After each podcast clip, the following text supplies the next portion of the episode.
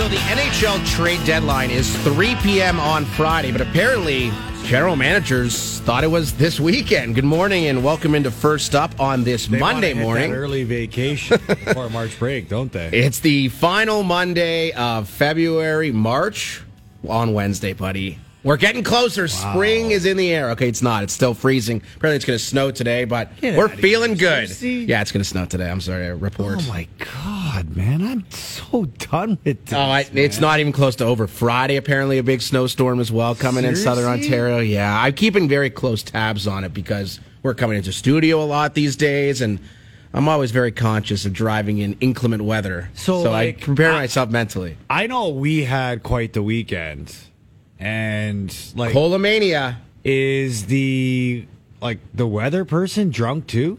Like, what's what's going on here? It's March and we're still hitting like heavy winter weathers. Not March yet. March on Wednesday. Hey, but yeah, that's what I'm saying. It's gonna be March on Wednesday. Yeah. We're still getting still getting snow. Like, do, does the weather person or does the like Mother Nature like go out and get drunk on the weekend? yeah, like, well, what's the deal? they're screwing us over these days. That's for sure. We're getting we're getting closer though. You know that's how it is. March, April. There's some snowfalls, but man, it's been uh, a wild time in the National Hockey League over the last three days. the general managers have got uh, had themselves quite the weekend. Yeah, too. and I don't know what they have against James Duthie, everybody who's partaking in the NHL trade deadline coverage here at TSN like you are, but like what's left? I mean, if you missed what happened over the weekend, a massive trade made late last night between Tampa and Nashville. Tanner Jeannot goes for like 30 draft picks. Uh, when did And Jet Tanner Jeannot become the hottest Tanner Jeannot. on the on the trademark? He of the five goals in 56 games with Nashville, now a member of the Tampa Bay Lightning for, I'd have to get the whole trade. There's like a first, a top prospect, a second, a third. a- defenseman Cal Foote and five draft picks: a first, a second, a third, a fourth, and a fifth. And Tanner Jeannot is like a controllable asset. He's signed for what, 800 grand this year, and then he's an RFA, so it's not going to cost you a lot. But I think Tampa has pretty much zoned in on what they were looking for, right? And that's that hard forward checker, a guy who can lay hits. He did score 24 goals, I believe, last year, so he has the touch and.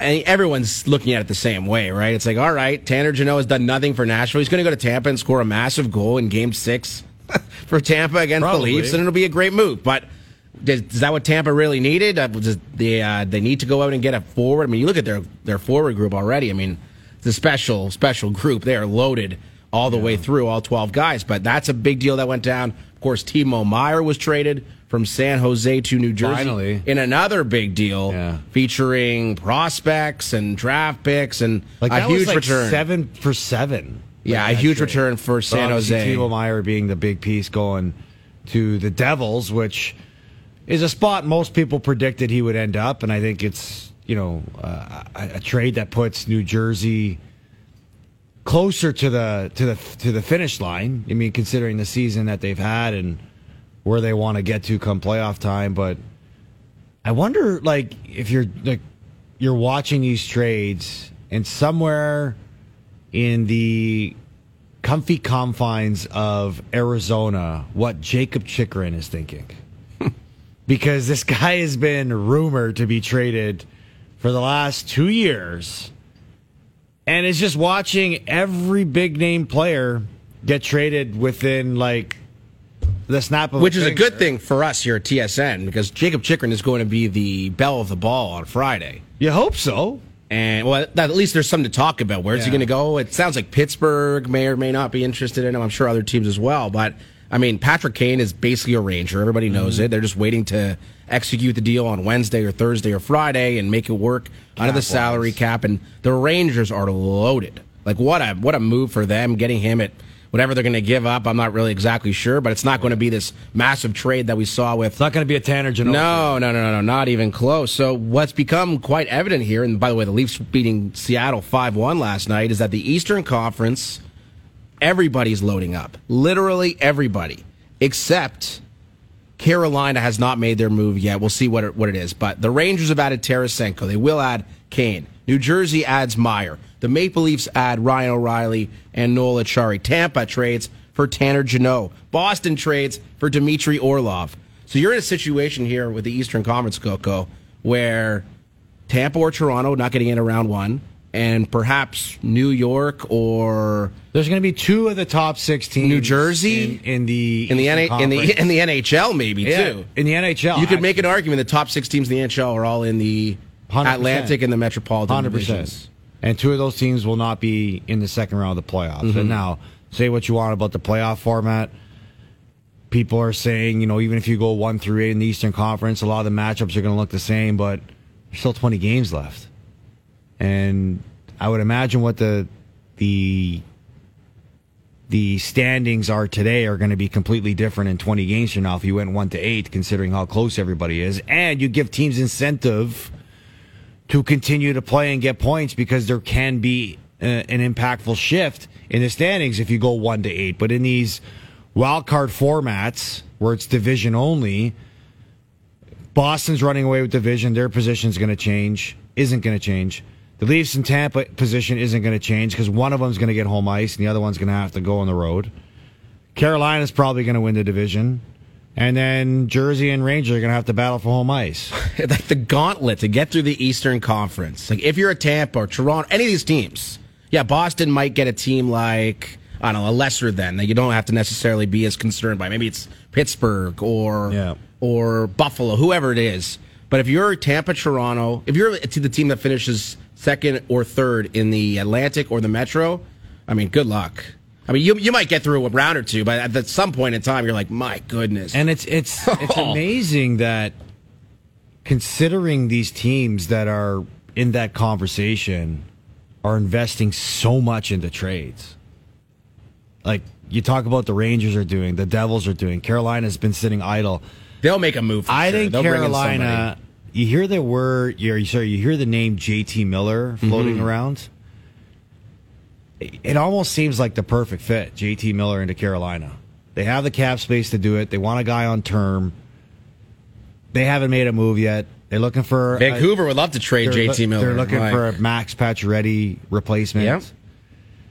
It almost seems like that's the perfect match. Well, right they there. need to make some kind of move because every single other team of the top six in Boston the made a East, move, yeah, Leafs have made a Toronto, move, Tampa just Tampa made their made move, move. and of course the Rangers have made multiple moves, and the Devils getting Timo Meier. So Carolina is going to do something. And again, we'll get back to the Leafs in just a second. But what the hell is going on in the Western Conference? I mean, do Where's these teams? Edmonton- where's- where's Well, Edmonton? Edmonton, Wakey, wakey, Edmonton, hello. I mean, Ken Holland, buddy, you better get on the phone here because your team needs some assistance on the back end, maybe in goal too. I don't know what they're going to do in that respect, but man, that was a tough that was a tough watch on uh, on Saturday morning or Saturday afternoon. Seeing Columbus beat Edmonton, like, come on, guys, that was embarrassing. You've you have other teams in the in the West. I guess Winnipeg goes out and picks up Nino Niederreiter over the weekend. Good move. You have a second round pick, sure, he can play for you. fill in for the loss of uh, Cole Perfetti. Yeah, so uh, it's been really fascinating to see how aggressive teams in the East are, and there's still time. There's four days until the deadline, but you imagine at some point soon you'll see some of these West teams start to be like, all right, like Edmonton should go get go get go get Chychrun. I mean, it's just the most obvious move for them. And I understand there's the salary cap and trying to figure out how that how that works. But if the Rangers can figure out how to get Patrick Kane on their team, I'm sure Edmonton can figure out how to get Chychrun. The idea of having McDavid, and Draisaitl, and Hyman, and Nugent Hopkins, and Kane, they're having such an incredible season collectively, and not going out and, and investing some of your future to improve this team, especially in a Western Conference where it is wide open. If you told me Winnipeg was in the Stanley Cup final, I would not be surprised at all. Not at all. Uh, not anybody They're all the all these teams are the same, and I think Colorado's probably the best. Yeah. but they're not the same team they were last year. Like Georgiev is a huge question mark, and they had a lot of attrition from year over year. So that's a team, by the way, that's going to make a move at some point too, right? I mean, Who's this? Colorado? They're going to trade for so? somebody. You Yeah, so? Vegas made their move yesterday. They got Barbashev. I guess Vegas would be the, and they were apparently in on Meier as well. They were, yes, but considering the haul that San Jose got back from Meier, didn't think they were going to be in that game. But you wonder if you're you're Doug Armstrong today, and you're like, man, I think I, I should have just stayed asleep all day yesterday and waited till Jeannot was traded, and maybe my my market for Barbashev would have gone up because Barbashev just went for um, Zach a top a top top prospect, first round pick in last year's draft. And Jeannot gets six pieces back. Jeannot. So, he must be like, yeah. but if I'm there's Tanner if there's, Jeannot. if there's one thing the Edmonton Oilers, who have so much pressure to win on them because they have two of the best players in the world on their roster and their contracts are going to be up in the next two years. At least one of them is. How do they not sit here and look at what Tampa's doing and just say to themselves, "Who cares about draft picks?" Tampa does not care about any. They, have no, they they, they basically haven't. They have no draft picks in the next three years. If you if you look at what Tampa's doing, you should not criticize any move they make when it comes to trades or draft picks because what they've basically committed to is they have every player of their core locked up long term. They've got Kucherov, Point, Cirelli, Hedman, Stamkos, Vasilevskiy. Vasilevskiy. Everybody's Nick locked in for the next six plus years. Okay, so clearly draft picks don't mean much to them because because they're Tampa, they're going to sign veteran role players every offseason to come in and play in their bottom six because they're Tampa. And be you know no state tax. You know, come So on down why- here, Corey so- Perry, Pat. So why would they care about what draft picks No. mean to them? I know it's it's a very irresponsible way to run your organization, but It'll catch up to them at some point. at some point. But right now, Three, they don't care about years. catching up to them right now because they've committed to their core long term. They believe every as long as they have those guys playing in their primes, they're going to be contenders every year. And every year, they're going to find those guys that they target that come in cheap, little bit of cost control, and play a role defined role for them, and pay whatever the price it costs to get them because they don't care. They do not draft. Schmaft. Draft. I think that is a uh, Cliff Snead. Fletcher and uh, well and and Les Snead. Yeah. I think Draft Schmaft was the Cliff Fletcher homage early in the what maybe late late eighties, early nineties, and then Les Snead, the GM of the LA Rams, had the same idea. Now they're they're in some serious trouble. Wow, we've got a great show here this morning on this Monday. We've got Darren Dreger, Mondays are always Insider, great, man. A lot to Brian, get into. Brian Hayes will join us as well, the host of Overdrive. We'll talk to Liam McHugh from the NHL on TNT. Steve Phillips, his season debut in about 20 minutes as well. The Jays kicking off their spring training, and Yusei Kikuchi. Cy Young, here we come. Good start. Okay, well, good, nice beard, anyways. Really good, start, start. for Kikuchi and the Toronto Blue Jays. Uh, they are uh, they're underway in spring training. We'll get back to the Leafs. The five-one win last night, which saw the Matthews Band back together. And man, did they ever put on a show! It's first up for your Monday morning. AK and Coco here on TSN 1050. So we we spent a lot of time complaining about the weather, and rightfully so, because it sucks that we're still experiencing winter type of weather. But I must say, one of the bright spots of it being cold, and I never want to give cold any compliments, is when you leave like a cold, sorry, when you leave a new bottle of water in your car overnight. And I literally woke up to it frozen. It was ice. Mm. Okay. Little shards of ice in there, tasty. Is there anything more refreshing than opening up that bottle of iced water Yes. and drinking it? The most 'Cause that- refreshing that's water. Literally, that's what I've been drinking all morning. The And most it's like- refreshing water is when you wake up in the middle of the night, you go to your tap, you turn it on as cold as possible, and then you let it run for maybe 10, 15 seconds. You have that first sip at like four in the morning when you're half asleep, and you're like, oh, that is just Yes. the bee's knees right there. so you, that is the answer. Drink water from the tap? I do, yeah. Really? Yeah, I'm a, ta- I'm a tap water guy. I, I used to have a Brita, and then I didn't use it for Well, I three have years. the and I I have the fridge filter. Oh water, yeah, I don't have that. Right, so that's where I always You know, get you're, my. You're, you're bougie out there in Oakville, downtown And- Toronto. We have no money. We got no money here. We got no money. Yeah, But, downtown uh, Toronto has no money. Z- Zero dollars. Yeah. Zero dollars. Poor I- people rich to live downtown. The right? Toronto Maple Leafs, guys who have a lot of money, Matthews, Marner, Michael Bunting, those guys will be getting, uh, well, Bunting anyways, new contract. I guess Matthews too, uh, in this offseason, hopefully for the Toronto Maple Leafs. They're back together. And lo and behold, you have Mitch Marner playing on your right wing, Auston Matthews. You look like Auston Matthews and scored twice last night. The second of which was just a ridiculous feed from Marner, who is on a ridiculous tear of his own. Guy has what eight assists in his last two games. well, no, or, or I guess I guess night. oh yeah, I forgot about the Friday night. We were a little bit Yeah. uh, occupied played on Friday. Friday Yeah, I guess they they did beat Minnesota Wild two one on Friday night. But you, let's let's scratch that game from our memories. You go back to the the Buffalo game where they had um, where it was at least one six three, and Marner had five primary assists, Mm-hmm. had three assists last night. This guy is just on fire. He his creativity, he is setting up guys left and right, whether it's Ryan O'Reilly or John Tavares or William Nylander, and last night Austin Matthews. Uh, it's been something to behold, and now he's top ten in league scoring. Is Mitch Marner slowly creeping up? And I don't see it slowing down anytime soon because he is the engine that drives the top six for the Toronto Maple Leafs. Whether he's playing with O'Reilly or playing with Matthews or playing with Tavares, these guys are playing their best hockey when they have Mitch Marner on their wing. And I think your tweet last night, Coco, illustrated it perfectly. You might have to come out of retirement, keep your stick on the ice, drive to the net. Yeah. You're going to pot 25 goals. It, it, really is amazing, you know, the impact that he has on players' successes. And I think, look, say what you want about Sheldon Keefe. This is what we've always complimented him about is his ability to understand when to make certain adjustments either within the game or between games.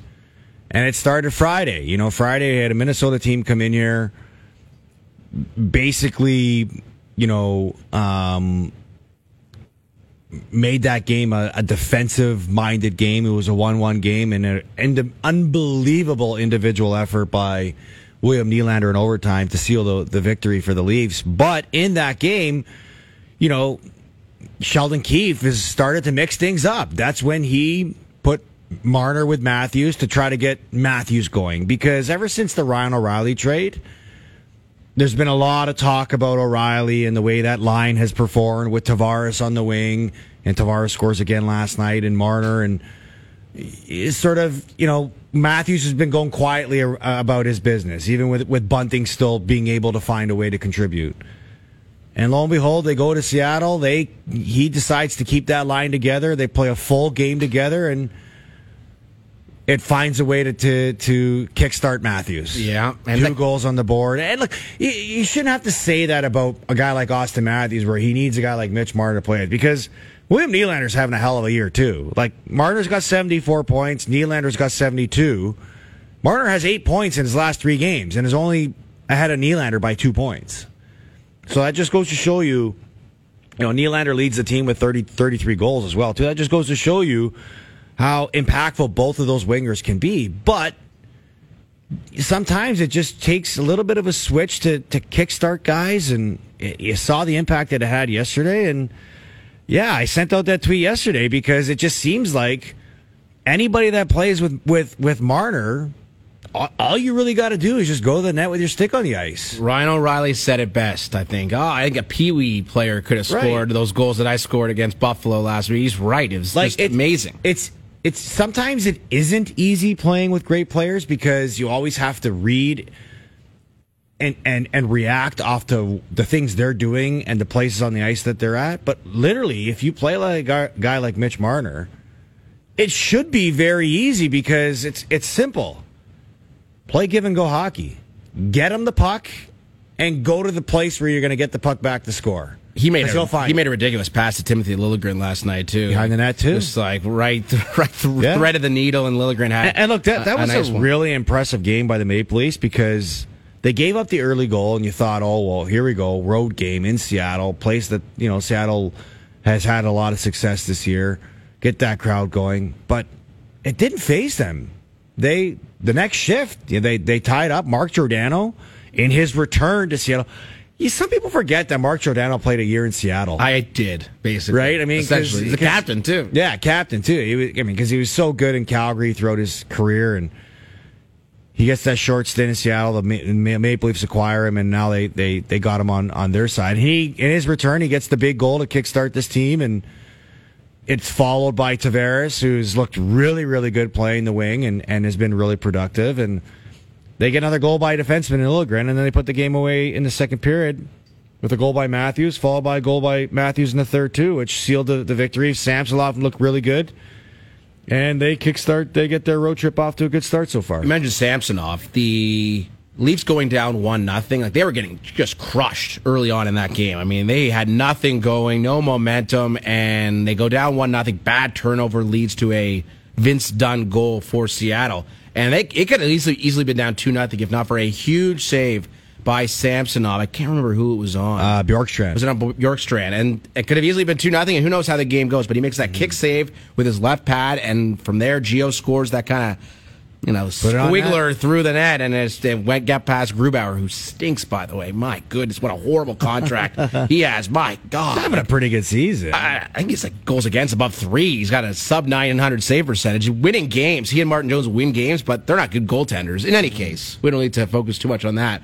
But yeah, it's uh, that was a huge goal for Gio. By the way, he sets the all, NHL's all-time block shots yeah, record. The Warrior Award. I think the Golden Shin Award is what Morgan Riley called it. So that's, uh, that was really one. cool to see. A lot of positivity. So you got a silver stick for playing a thousand games.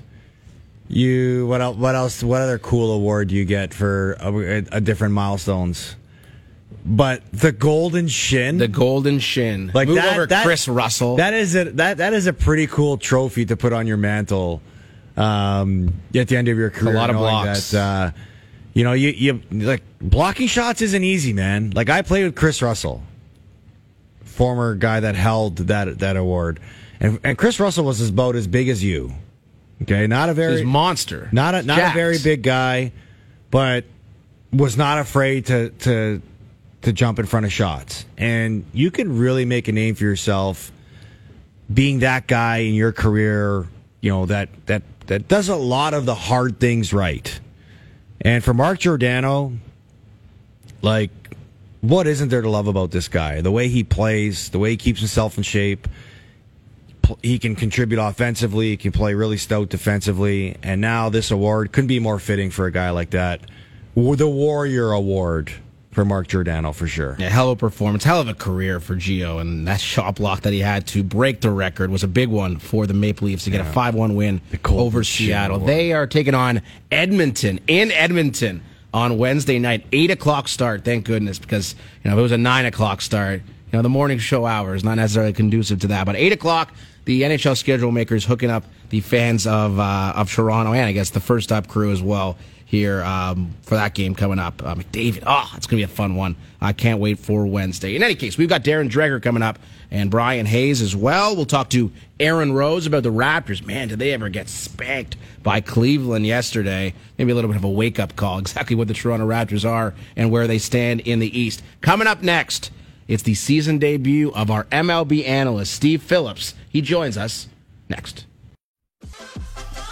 We're back here on First Up. Karulnik and Colaiacovo, the Toronto Blue Jays, also back. They kick off their spring spring training schedule over the weekend. You know what that means. It's time to welcome back for the first time in far too long our MLB analyst Steve Phillips. Let's get the studio audience. Let's yeah. crack it up. Good morning, Steve. Welcome back. What's going on? Oh, good morning. Boy, a lot's changed since the last time I talked to you guys. The studio audience is fantastic. They're loud. They're wow, loud. they are loud. That's yeah. great. We charge a uh, we charge done. yeah we charge a significant fee to come watch this show live in person, Steve. As you can imagine. Yeah. It's kind of like you know a Springsteen concert in here. Oh, so. kind of like that. By yeah. the way, he's going to be a tour coming up this year, right? Spring, uh, that's right. That's right. Born I know. in the USA. That's, yeah, some wow. like four hour concerts nice. uh, for Springsteen. On the subject of length of time, ah, close on the segue, very close. The pitch clock. I mean, what an introduction over the weekend where you had that situation,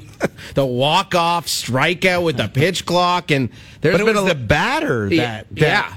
got called out because he violated the the the clock rule. The, I, didn't know, I, didn't, so, I didn't know. I didn't know the, the batter had a clock rule. Yeah, yeah. I mean, help us help us understand what's going well, on here in baseball. Okay, so think about it. That that the reason the batter needs a clock rule because otherwise they could then put the pitcher in jeopardy if they don't get in the batter's box.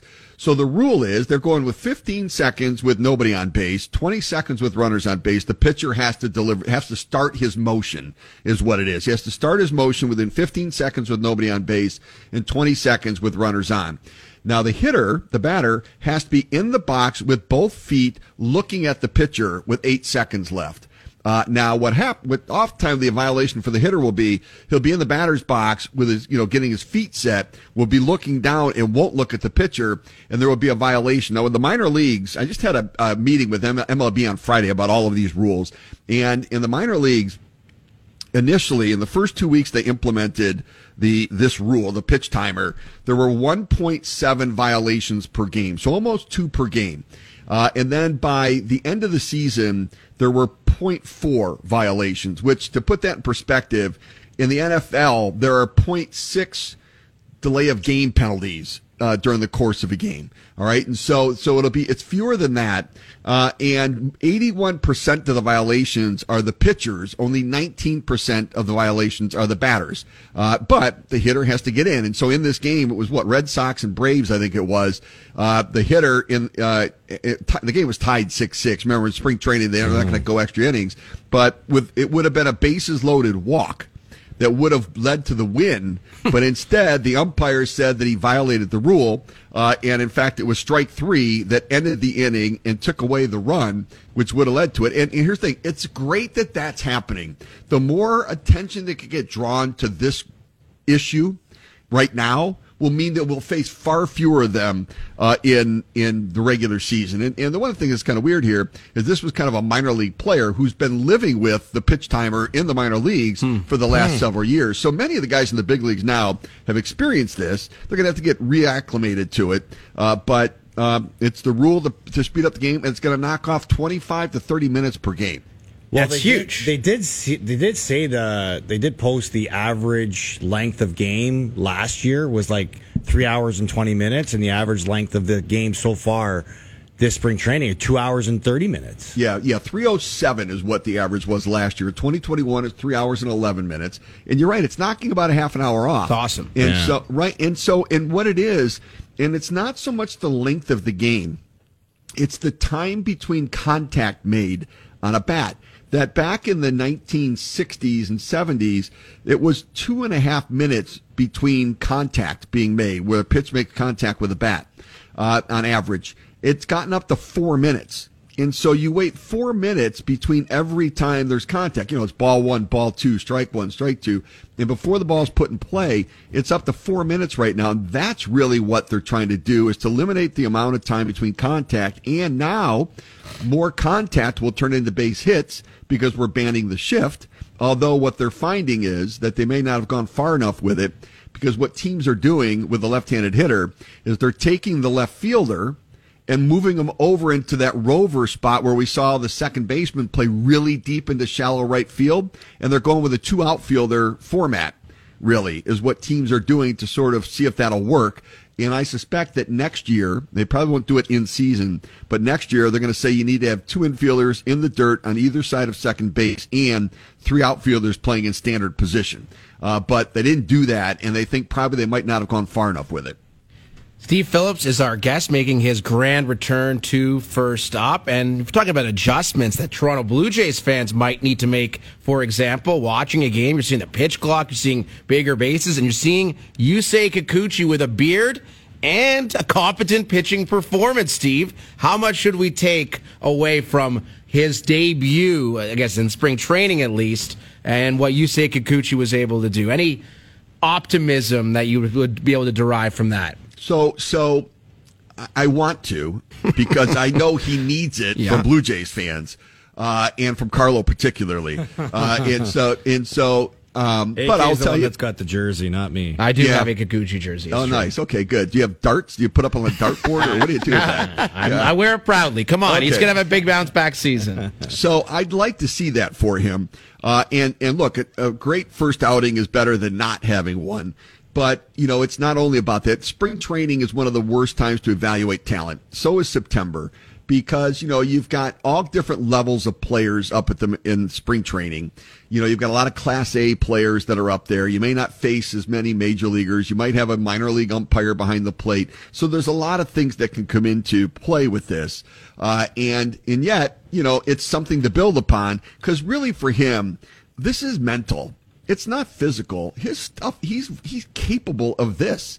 It's just that he doesn't hold on to it in the belief of himself. They've got to build up that confidence. So every positive he can gain right now gets him in that wheel of confidence that leads to success and success that leads to confidence. And he's got to stay in that wheel because when he spins out of it, he has a hard time getting back in. And so it's a good first start for him, something to build upon, but we'll see if it's, uh, if he's able to maintain it. Steve, we saw Nate Pearson out there on Saturday. I'm trying to struggle. I always struggle with the, with what day it happened uh, over the weekend. I, I don't even know what day it is Yeah, today, know, so don't worry about it. He was almost he's almost hitting 101 on the gun. He's throwing absolute fire and didn't have his best performance. Had a couple of walks, gave up a couple hits, but I think the velocity is particularly noteworthy. What type of impact do you think Nate, Nate Pearson can have out of the bullpen this year? Well, I mean, I, I've been dying for him to be a reliever, and I just think that that one, it can protect his arm a little bit, uh, and with the expanded 26 man roster, you can carry the extra guy. You know, you've got a little more protection for your bullpen where you can,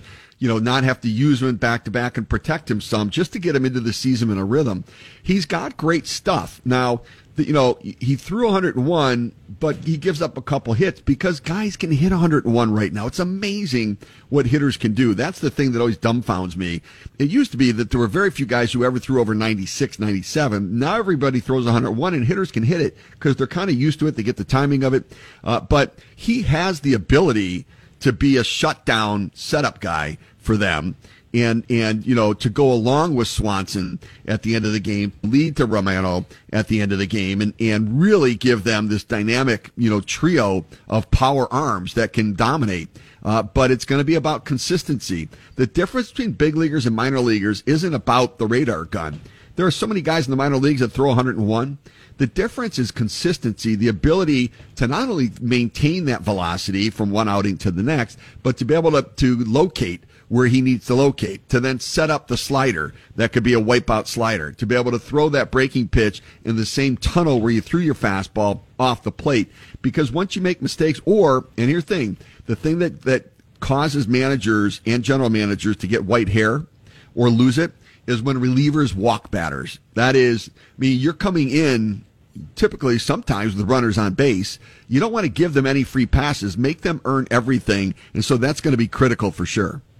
Steve, uh, in massive news over the weekend in Major League Baseball, we saw Manny Machado opt out of his contract with the San Diego Padres, and most people thought, "Oh, okay, this is what's going to happen here." Well, clearly he knew what he was doing because he signed an 11-year, 350 million dollar deal.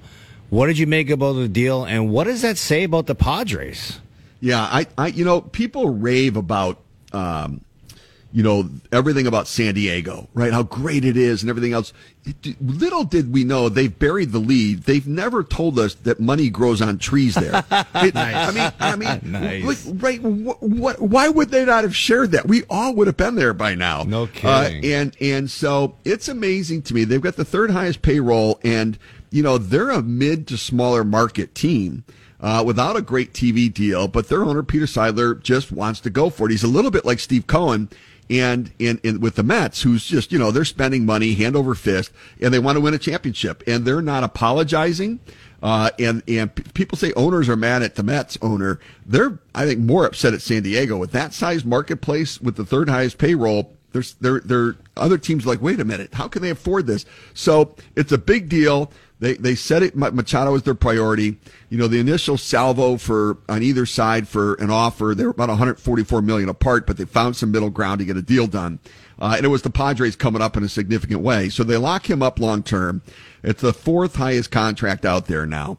Uh, and but what it means is I don't know how they possibly sign Juan Soto moving Right, forward. That's gonna be my next Uh, question. And I don't know that they are in on Ohtani with this either. So it seems like they made a choice.